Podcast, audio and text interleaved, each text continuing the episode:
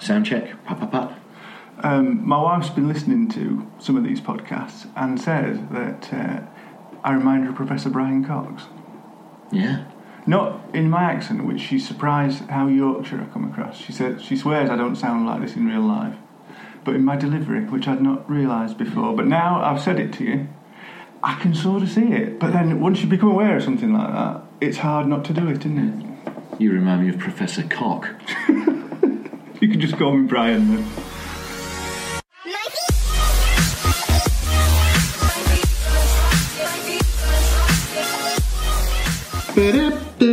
Whatever that, uh, whatever that jingle thing is that I play at the start of these episodes. Is that the budget version? It's a free version. It's fr- it's free. At some point, I'll we'll work out how to get that classic theme tune in or Yeah, well, I, I am in contact with uh, Granger. about well and and above, but uh, Well, you have to be because he's dead. isn't Well, he? indeed, yes.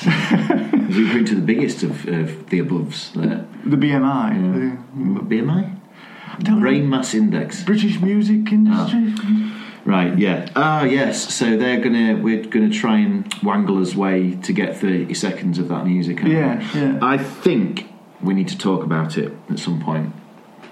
But again, we, we we've got something else to do today, which is Roald Dahl's Tales of the Unexpected. In this Tales of the Unexpected episode of the une- the podcast Unexpect.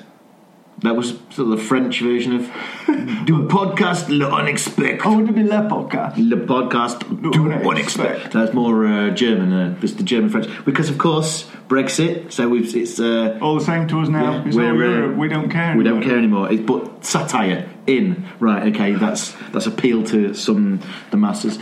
I don't think that my plumber stroke gas engineer will be listening to this. I never mentioned that I did this. Right. I don't think he'll get hold of this. However, he was telling me that uh, he uh, reads a lot of news. He was telling me about a particular story, and it was oh, it was a nasty story. I won't even say it. It was a you know one of those society gone bad sort of things. And um, he said, "Here, have a read." Well, he hands me his phone, which is the daily. It's got the Daily Mail app on it. Right, right. That's pretty typical of the Daily Mail app, this. And I was about to launch into a Daily Mail rant. But there he is, fixing my gas and my. Because we've just moved house, I needed it. I needed to be on his side. So I had to pretend to really enjoy the Daily Mail. Whilst there's, I just want to be categoric on this. Don't I won't read. I won't read newspapers, but that's probably if you were, if I was in a room and there was like you know uh, you're gonna i'm gonna get you if you don't read a newspaper which newspaper are you gonna read out of all these well i'd, I'd shove that one to the side first Yeah. because i'd read any other above that one I'd even read the Times Education Supplement, which when I was at university studying to be a teacher, that's the one we had to read, and that's nonsense. It's really thick as well. That's isn't it? nonsense. Big. It's a big one. Well, I, I had a sort of sort of related incident with my painter because I'm the sort of person who A lick of paint. a, a, a lick of paint. If you're listening there, Alec, uh, there's a, there's a plug for you. Because I'm the sort of person who like protects myself by not watching things that might disturb me. Yes. Well, well, I'm handed, I'm handed disturbing information in my driveway, and I couldn't get out of it. So uh, I'm with you on this. Yeah. But Alex talking to me one day, as uh, as is his wont when uh, he's having a break from his painting for a couple of hours, and uh, he asked me if I'd seen this program about uh, ill treatment of puppies on a puppy farm. Ugh. And I said, actually, I was watching that that uh, that program because it was a segment in a magazine Mm. program. I said, but I turned it off because I find that sort of thing disturbing. And so Alec went to describe it in graphic detail, including um, carrying dying puppies away in a wheelbarrow. Now you've done it to me. I didn't even know about it, let alone being given the option to. But you've known. There you go. I got another one, right? Yeah. Wait, wait. Have I got an option? Yeah, well, not.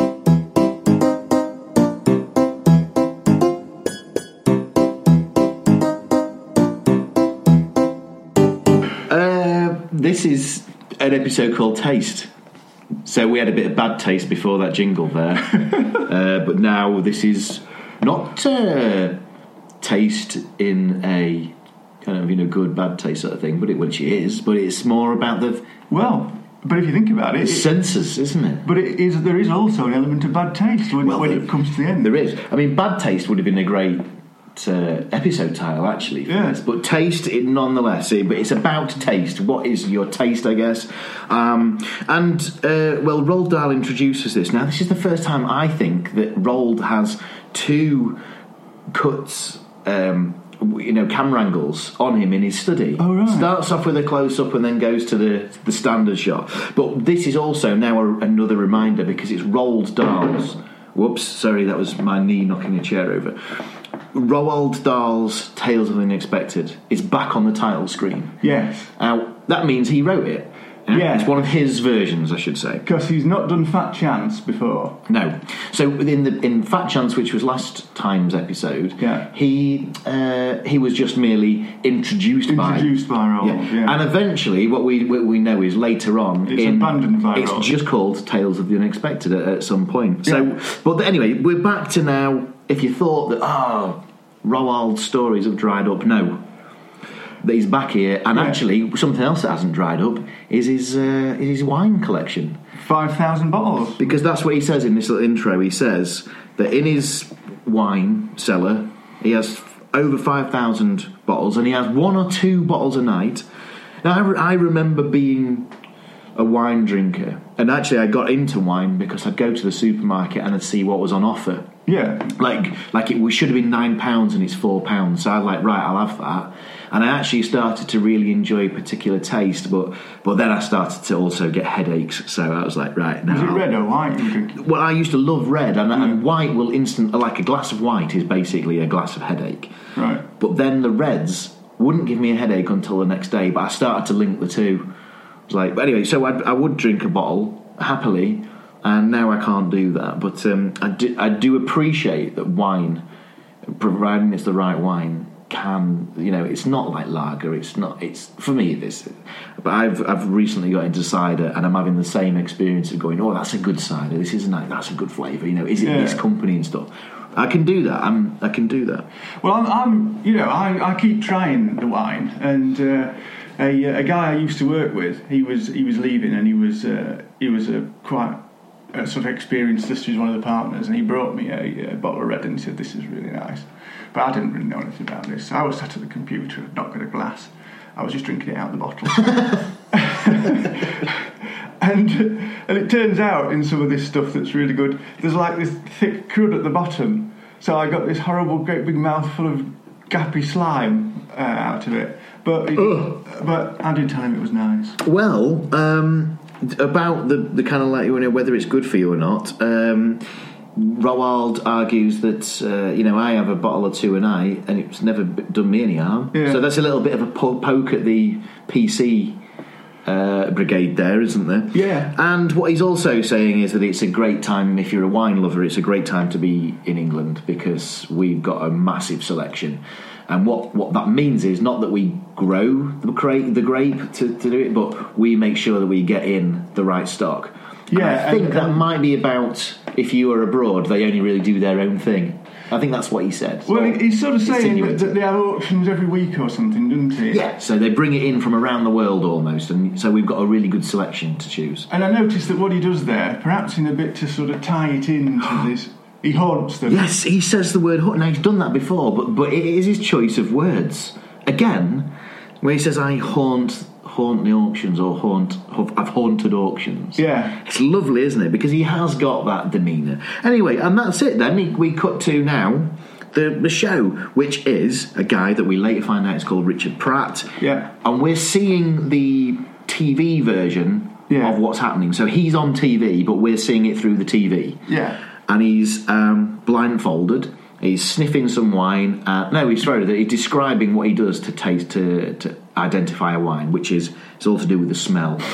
Now he's pulling a face throughout the episode actually that doesn't look like it's his normal face. Like like he's I don't know if you can describe it. uh, Maybe we'd have to film this bit, but it's like one of those you know. He's kind of he's trying to make the bottom of his the corners of his lips go down, Right. but not be unhappy. And he's "Mm, what, what face am I doing? Robert De Niro sort of It's face. more like drinking a bottle of pickles, face. Yes, is a sour face. Right. But that's what he does. But anyway, I thought that was part of his thing, you know. But it's Yeah. not. That's the face he does all the way through the episode. Oh right, that's his like default face That's his for default this episode. face. Yeah. No, he. That's played by Ron Moody. Ron Moody, who, as we were saying earlier on, is uh, fa- most famous for uh, playing Fagin.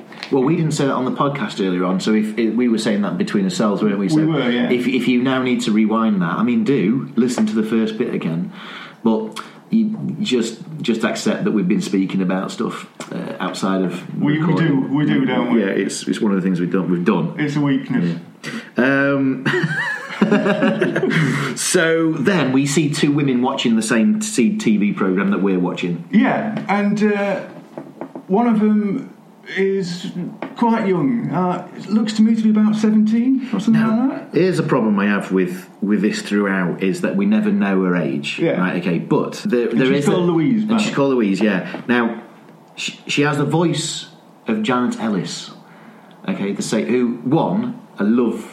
Right. When I was a kid watching Blue Peter and Janet Ellis was one of the presenters. Like she was like my crush. Right. But then, when I found out that she had a daughter called Sophie Ellis Bextor, who then went on to. I, I liked Sophie Ellis Bextor when she was in the audience.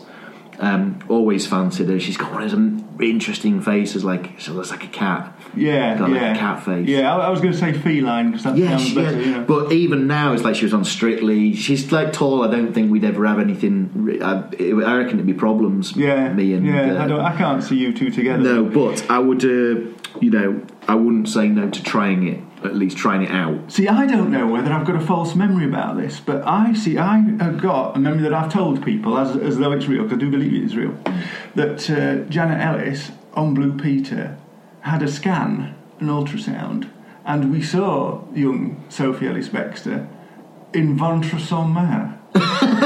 Where's that? Is that In the Mum- south of France? Where is it? In mummy's tummy. It's, Oh, uh, it's, it's a le- it's medical- legal term. All right, okay. So would that make her maybe, possibly, one of the youngest People to appear TV on, Blue TV Peter. On Blue Peter, at least. But, but, you know, well, that would have been a coup at the time because Blue Peter, although it was for squares, I mean, I was definitely more in the why don't you camp. Um, Yeah, well, of course, yeah. D- Without question. In fact, talking about things that you said, I'd, um, I'd, I made out to my friends, and this was a lie, but uh, that I was setting up a, a why don't you gang.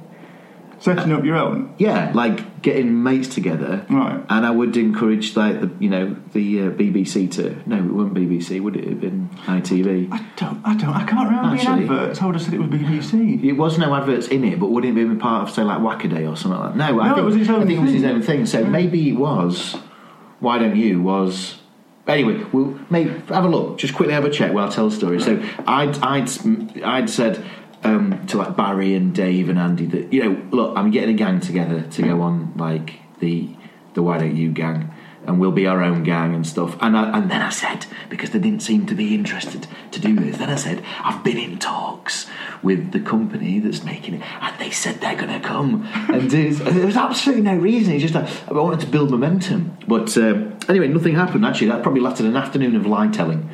Yeah, BBC. Yeah, there you go, BBC. So anyway, Well, just just on this, right? They're, at the moment, they're recruiting for Crystal Maze with Richard Iodiodi is going to be doing it. So uh, uh, yes, um, uh, because the uh, merchant version was actually a big success, wasn't it? yeah. But I, so I've, I've always liked Crystal Maze. Yeah, me I too. went on, and they are actually looking for teams Uh, rather than you going on as individuals. You see, I thought that it was like uh, one of those corporate events where you put yourself, your team down. But when I've watched them back since, it looks like they've just been selected and bunched together. that, that's how I've seen Yeah. it. But I've looked on the application So, forms. so and it is still a says- corporate pi team building. Well, or your mates. Or you your know. mates, So yeah. it says who, who, you know, who, and which position would you be? Would you be captain? Would you be back? So and there's like six people. So it, it's it is the sort of thing you could get a group together to do. What amazed me about the Crystal Maze was that uh, when you get locked in the room, the people didn't seem to carry on playing the game. Like, why just sit there? Especially the one with the uh, bow and arrow. What is it? The crossbow thing. I can't have been shooting like Oh crazy. yeah, You're yeah. locked in. Ah, bugger. Right. Well, I'll, I'll just keep shooting then. I wonder if they'll even locked in. Anyway, so back to the Janet Ellis. Uh, Janet Ellis Yeah. uh, fancied her, fancy Sophie, and this woman has the voice of Janet El- Ellis, as far as I'm concerned. And also, she's like for a young'un, like I'd have definitely been in that. I'd have been more interested in it. Yeah. Now, the problem is with this, it, the, this, the, there's a problem here in this episode that we're verging on realms of paedophilia, aren't we? Well, depending on how old she is, this, this is the thing. Yeah, but in my head, she's a young'un. I would say she's probably younger than sixteen. Young- really? I would think she's drinking a glass of water for a start. Right. So anyway, whatever it is, there's there's a bit of a there's a bit of a dilemma there and a taste dilemma. A bad Ooh. taste. See. Yeah. So uh, he's And they're looking. They're looking to see him on the telly. He's he's in the studio, looking him on the telly. and uh, she, the daughter, describes him as pompous idiot. Which he absolutely is. He is, isn't he? It couldn't be described any better. Now I felt a bit vindicated at this point because I'd been watching the first bit, and uh, I'm thinking, is he a pompous idiot, or is this just how wine people are? You know what I mean? Is it my ignorance that makes me think that? But when she said it, I thought, no, no, he is. He's coming across. A couple of things. I think. I think. If you're looking at a cartoon version of a wine expert, Yeah. then yes. Yeah. But actually, probably they're not all idiots. Yeah. This this one is. He gets first of all, he gets four out of four on the challenge that the TV guy is setting him. Okay. Then when the TV show finishes, uh, he, he's going to be joining them for dinner. So we see them setting the table for this l- live broadcast, I guess. Yeah. Now, uh, she Louise, when we're going, when we're listening to the two women talking, she and that's the other woman is her mum, by the way. yeah, uh, who is called Sybil. and she explains that she doesn't like the way he he stares at her. Yeah, I mean, what she says here, I think, is that he looks at her as though she's one of his favourite clarets. Yes, that's right. Yeah. And then there's a good line back from Mum, who says he's very good at clarets. Yes, that's right. It's a weird line, but later on in the episode, they all agree that they enjoy cl- a claret, a good Yeah. claret, and stuff. And it's Yeah. like, so it's like there's always these innuendos and And slightly dismissive, you see, I think, Yeah. as well, isn't it? It's an early indication there, because she says, I don't like the way it looks when it looks like claret. Mum says, he's good at clarets. Now she, now Louise seems to have a, a skill because the cook comes in and says, "Would you taste me horseradish?" Who Yeah. her missus, and she does, and she does that kind of like the tasting face. Yeah, but then what's the cook's face like? I don't know. It's like, how dare you taste this horseradish? She looks really pissed off. yeah. So doesn't why she? would she offer her the I- taste of it? I can't understand that. Anyway, so it's- Because I'm thinking, does this indicate some history between Yeah. them? Well, I what I wrote down is a weird tasting ceremony with the cook's horseradish. um, I- that, that would be a great album title. Um, so um, there's lots actually happening here. There's like I, I wasn't right, able to write quick enough, but there's you, you go to the TV studio, you go to the two women co- talking, you go to the she goes to see the dad who's preparing the wine for later in the evening. There's a lot of talk about who's going to be joining them later, which is two Americans, Americans, yeah. one is a writer and his wife. Um, and uh, go on. Well, I tell you what I noticed as well. After the horseradish tasting session, there's a bit sort of where Cook wanders off, and she's been told to put the meat on as soon as uh, Ron Moody arrives, as soon as Richard Pratt arrives, and uh, because he likes it rare, and Cook says he'll get it rare, all right. And I thought. Hmm. Again, what's this about? She's a really sort of mardy cook, it seems, or has she got a grudge against everybody? I'll tell you who she reminded me of. yeah, The uh, Mrs. White out of Cluedo. yeah, She, and- but the picture, yeah. not not like Clue the movie, which is. I was on the. I was looking at movie the best year for movies Right. today, 1985. Brilliant. Right. Clue is from 1985. Okay, then Goonies, uh, Indiana Jones, G- uh, Breakfast Club. It, basically, it's just an endless sick stream of. I mean, what is this Amazing. thing though about like the eighties? Because when we look back now, it seems as though everything was great in the eighties. Tell you why.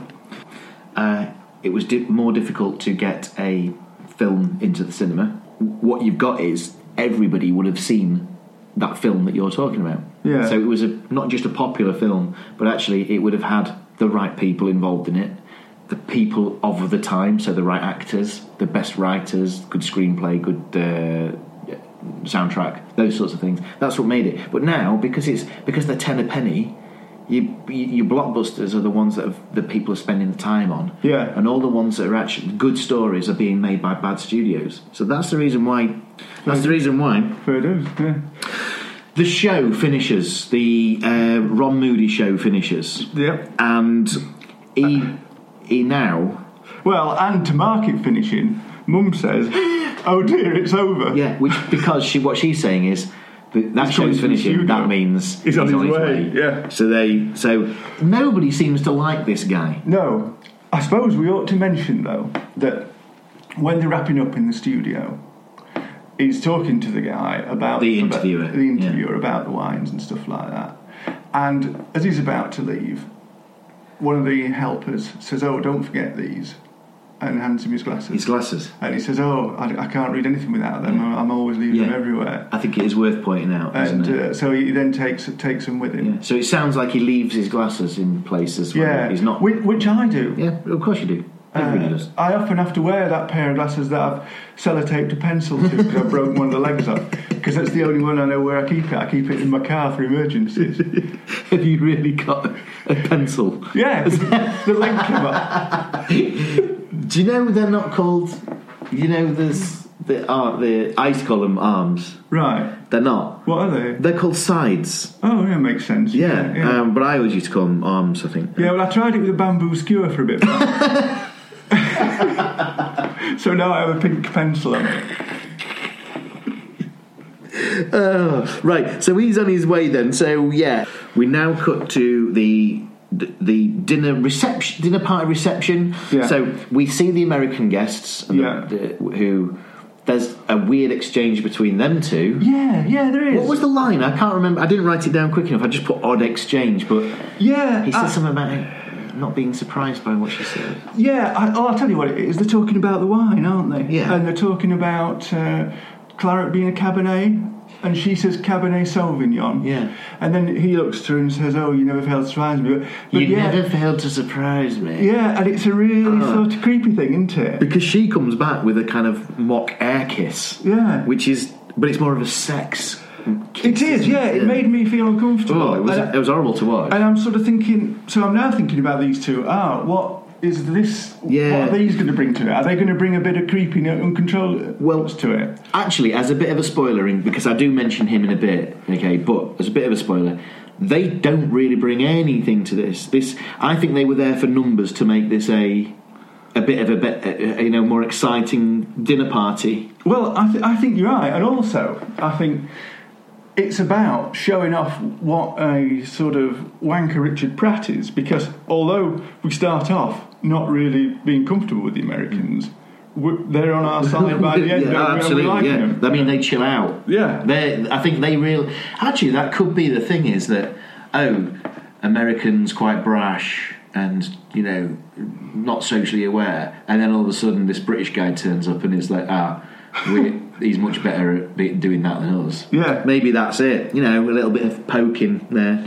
But what uh, Richard Pratt arrives, talks about his experience on the TV show. He says that you know he's always on the TV shows and they know nothing. He got four out of four. Of course he did. They don't know anything. And again, that is it's the irony of of telling people how ridiculous TV people are on a show that's being made about TV shows. It's it's um, a, li- a nice bit of irony, but I'm sure there's something in that, a message there. So And he's brought a book. He's brought a book. Yeah, so yeah, before he gets to the reception area, Louise has answered the door. Um, and and he does look at her as though he's assessing her. doesn't he's he? going to fuck her. but it's not for him to do that or, No. or to decide. It's for Louise to decide and a, and a Janet Ellis voice. Um, he and he's gives brought her her a present, which is, is his own book. yeah. and uh, he's put a creepy invitation in that I didn't get down, did you? No, it was something about from your admirer. Yeah. I don't know what the first bit was, but it's that sort of thing, isn't it? Where you get, but uh, you know, it, it would have been. It's one of it's because of the fact that it's a nice sentiment to give somebody a present, but giving somebody a present of your own book, Yeah, it's just it's just off. but typical for Richard Pratt. I Typically, yes, this is the sort of person we're dealing with now, so we're not meant to like him, eh, are we? Um, though we go to the um, dinner reception bit, and then before they go to dinner, he is handed a soda siphon. Yeah. Now, that's a sort of soda siphon that you'd have seen on That's Life with them Al- Alsatians that, that time. Yeah. We used to spr- squirt them and they used to try and catch the water. Or com- comedy men in black and white days used to like shove them down the trousers. and Yeah, stuff that's like right. That, yeah. didn't they? So it's kind of like a pressured button that that obviously squirts water out. like like a big glass like a big glass jar in Yeah. it with like a like a yeah screw screw sort of top, Yeah. and and you'd put a soda uh, carbon So, dioxide or yeah, something which in would it. then make you like a soda stream. It's a bit like that, but it's prototype soda handheld. stream, yeah. So the purpose of this is that he cleans his palate, so that he gets rid of all the nasty tastes. Yeah. and it, and th- this could be part of his act because you know he's like you know he's really looking down on people for not knowing what they're eating or tasting. Yeah, well, I'll tell you, he does, he does do this. He, he, he goes and he says that he's got to go off to some place on his own to cleanse his palate That's right, with the yeah. soda water. Yeah, and then being on his own is part of this. He, he needs to get into his own almost. But I'm thinking, if he's going to do that, if he's going to cleanse his palate, wouldn't he do that after the meal and before the taste?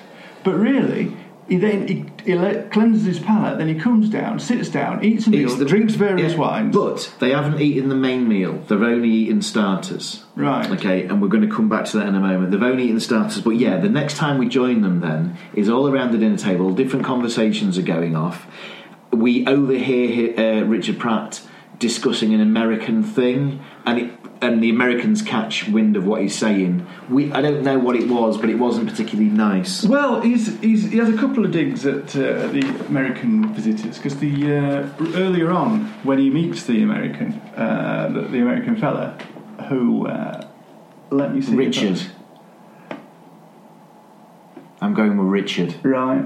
It's uh, William. Yeah, or William. Yeah, is that or is that the guy who played? No, it's Peter. Yeah, oh, yeah, that's what I was thinking, Peter. Anyway, when he meets him, he says, "What do you do?" And he says, "I write books."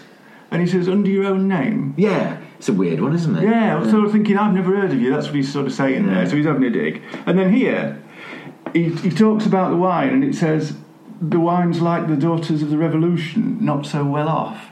So he's sort of Yeah. suggesting that they've not got the money because this is a sort of very moneyed sort of. Uh, It is, isn't it? Yeah. What we, kn- we learned that dad's a stockbroker. Yeah. Um, Richard Pratt is a twat. Uh, who who just drinks wine, it seems, for a living. Yeah. But he's got two houses. That's right, Found yeah. out, yeah. so uh, they're, they're coming to the part where they're discussing the, the wine that's going to challenge him. Now, Yeah.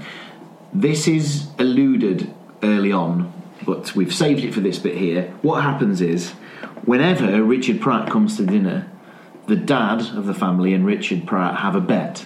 The dad says, I will present you with a wine, you see if you can identify what it is. And if you win, will you win five cases of my wine? And if I win, you. Now he's, Or- he's- or a case, I Or a think. case. Yeah. Five cases, did I just invent that? A I case think, of wine. I think yeah. it's the case. I think Yeah. the, the, the, the, the winner buys Yeah. the loser.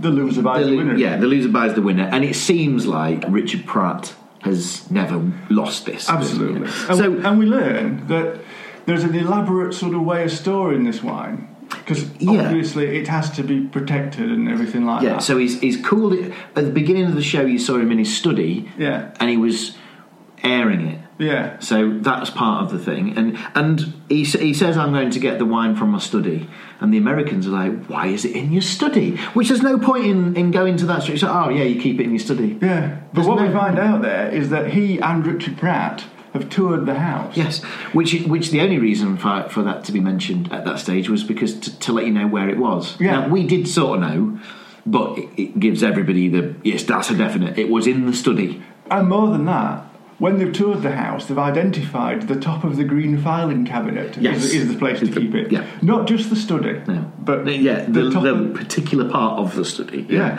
So this challenge then, today's challenge, because Richard Pratt is uh, confident. You know, he thinks I'm going to get you again. Yeah. So let's up the stakes, right? And he says, so I'm thinking 50 cases, and uh, that again. th- Then there's like ha ha ha ha, and then he says, why, why? What's wrong with that? What about ten thousand pounds? Well, and I think at this stage he's, he's a bit moving into Brian Blessed stage. There is that, and also echoes of the man from the south here, where the bet now becomes oh, is the bet Uh, the weird thing about this episode? Because so far, there's been no hint as to where the un- unexpected thing could be. He either wins or loses the bet. right? Yeah, Okay. yeah. So, um, but it's just his delivery. It's sort of like he starts to talk really quite loud and to, sort of more towards camera say, I felt like increasing the bet. I like this more and more.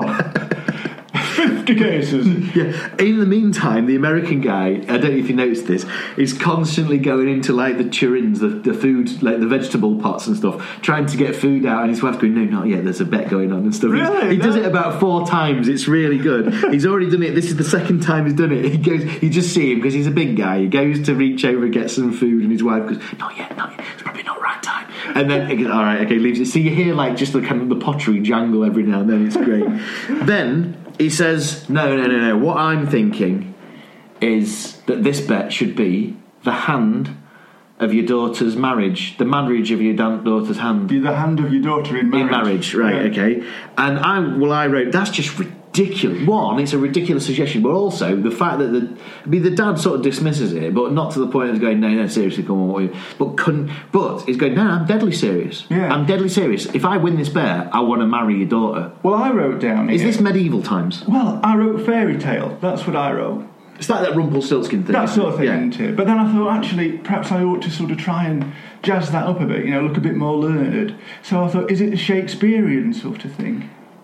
You Yeah, know, I think uh, like- Rumpelstiltskin came after.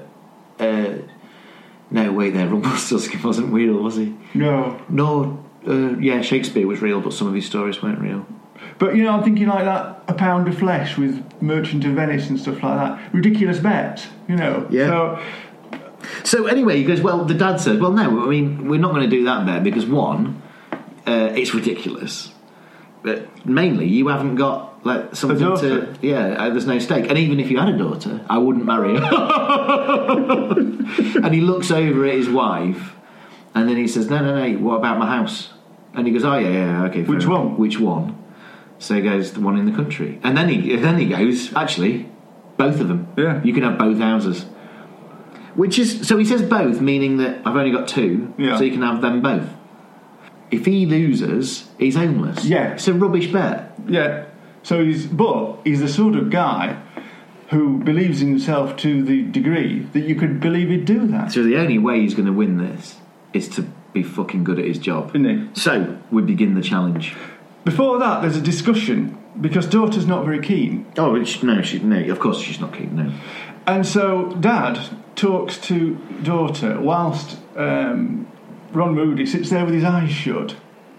But he does. Yeah, yeah, for all that time. yeah, Uh, and dad suggests really that daughter's going to get the houses if if they win, yeah. yeah. uh, and she and she agrees. Well, yes, she, so he's convinced her to go ahead with the bet. Yeah. And he says, no, it's a surefire thing, this. I know what I'm talking about. Okay, let's do it. Yeah. It's a bet. Everyone gets a glass of the wine. Which surprised me. I would have thought just poured out, Just in. just for the taster. But, you know. Uh, But I would. wondered if that's you know we've noticed that there's a walking situation in, in these Yeah. things that, that sort of pads it out a little bit. Yeah. That it's quite a lengthy wine pouring situation. And also close up of the glasses being poured and Yeah. stuff like that, yeah. And, and the music, we're not having um, synths here. No. It's some sort of stringed instrument. Yeah, it's- cello. I put cello yeah, down, yeah, yeah. So that's the sort of Yeah. sort of what would you call it? S- serious tone. Well, it's, it's amplifying the seriousness of the situation. yeah, keeping it serious, but also m- strings are a very good sinister. yeah. I, I was thinking sort of yeah. sinister, yeah. Because I suppose it has taken a bit of a sinister turn. Well, it now. does because there's a human involved, a human uh, pound of flesh. Yeah. All right. Okay. So um, now then, he goes through his rigmarole. Yeah. Okay, which is generally sticks his nose all the way in, and he's got one of them good nose noses for it. Um, now to film this, I'm assuming that they've done a, an extensive amount, a spe- extensive amount of research uh, t- on how a wine taster would go, expertly go about their job. Yeah. Okay, so let's assume that all this is real, but he he sticks his nose in as a gulp, kind of breathes over it, doing that.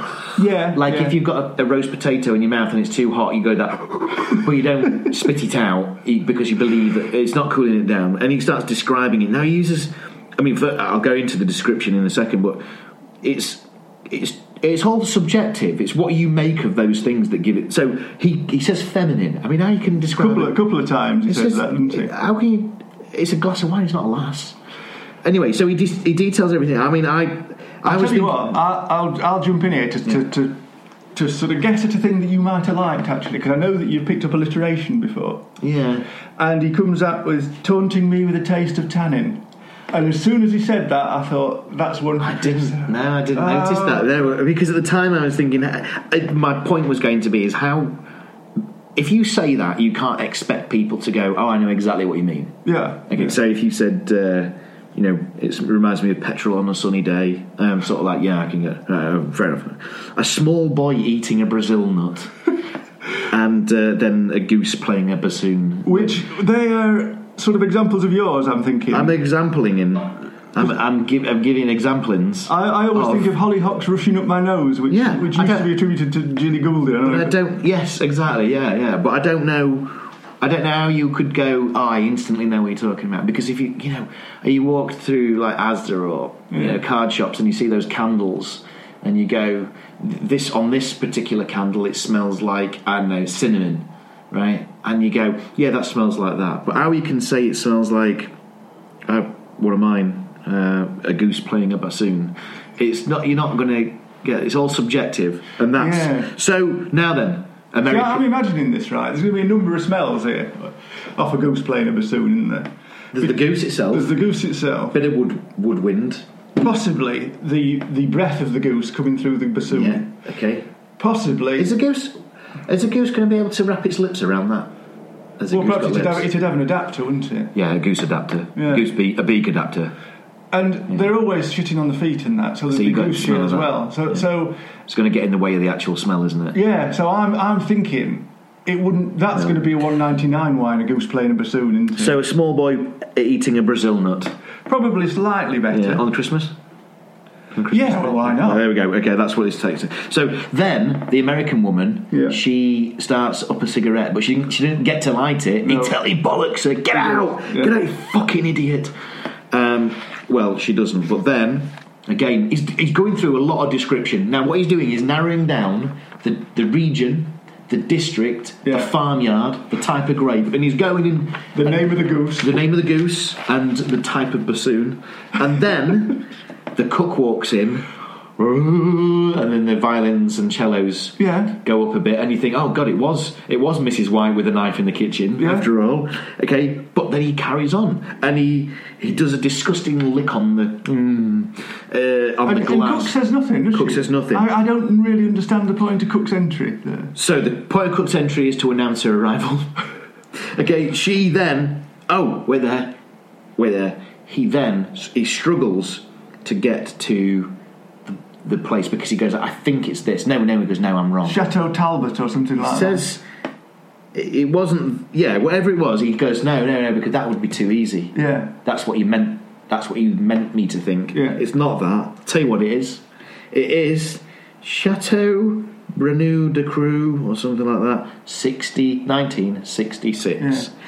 To which response from Dad, stockbroker, is, is that your final I answer? think you answer. Eh? Yeah. Uh, you know, t- tribute to Chris Tarrant so many years before. absolutely, Yeah. So your final answer, and he goes, "Yeah, it is my final answer." The daughter says, and he goes, well, "No." The dad then says, "Well, wait a minute, wait a minute, right? Okay." And the daughter says, "Well, no, no, let's not wait a minute. I want to know. I want to know if I got my houses, right? Okay."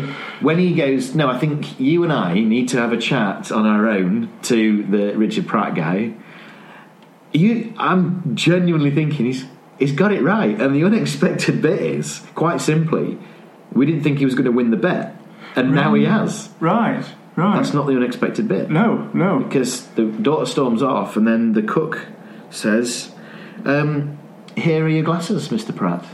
You, you left them You left them. in the study on the green filing cabinet when you went. I saw you go in there on your own earlier on carrying a soda sign. Walks out all nonchalant, okay, and you've got your man, the dad of the family, who pi- who picks up the bottle As though is going to strike him down. doesn't he? Which is not unknown in these episodes. No, is it it? could have happened. Yeah. But he- what he does is he tips the bottle over the man's head, And then we've got the clang clang clangs of the episode Yeah. finish and the screen going up. Well, it's not like a rock and roll episode, but that's not the point of the episode actually. Yeah. It was what was unexpected in terms of this is just the guy has just cheated on a massive scale and almost got away with it. Yeah. And had it not been for that cook who was the hero in the end.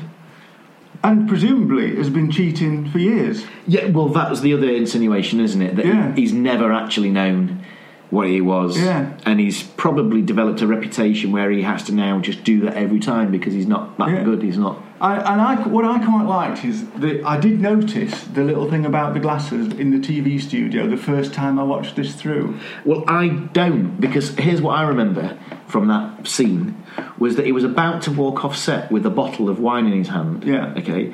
The, the assistant comes in and says, You've left your glasses. And he picks them up and says, quite rightly, I won't be able to read a thing without these. Yeah. Okay.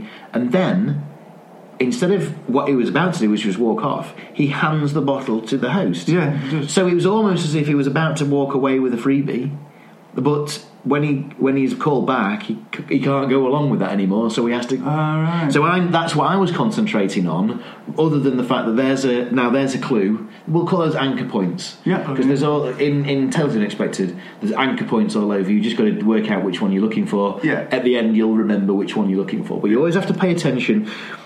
Writing up this one was a bit more difficult because there was a lot going on, and I was trying to get the point, the key points. Yeah, yeah, and because there was a lot of taunting by the tannins, it, it was it was sort of a lot of that went on, didn't there? And I'm thinking, ooh, Yeah. what can I say There's about a that? lot of tickling of the testes in this episode. Well, that was a great episode. I, I, I thoroughly enjoyed Yeah, we've it. always enjoyed that. Now, what's next episode? Next episode is My Lady, My Dove. No, sorry. uh, Next episode is My Lady Love, My Dove. Now, this has got Elaine Stritch in it, who we've seen before in William and Mary. Yeah, she was the wife, Mary, presumably. Mary. She was the uh, American. That's right. Lady. That's right. Who um, Roald credits as being a very, very good comedy actress. Comedy actress, yeah. And uh, this one's about uh, some friends who come to stay for the weekend and uh, have got a hidden microphone in their room. Right. I don't know if I remember this one. I mean, I, d- I will do. but- Yeah. Anyway, awesome. Right, guys, brilliant. Great episode. That was Taste, Roald Dahl, da da da da. And then what we'll do is we'll see you next time. Ta-ra! Bye.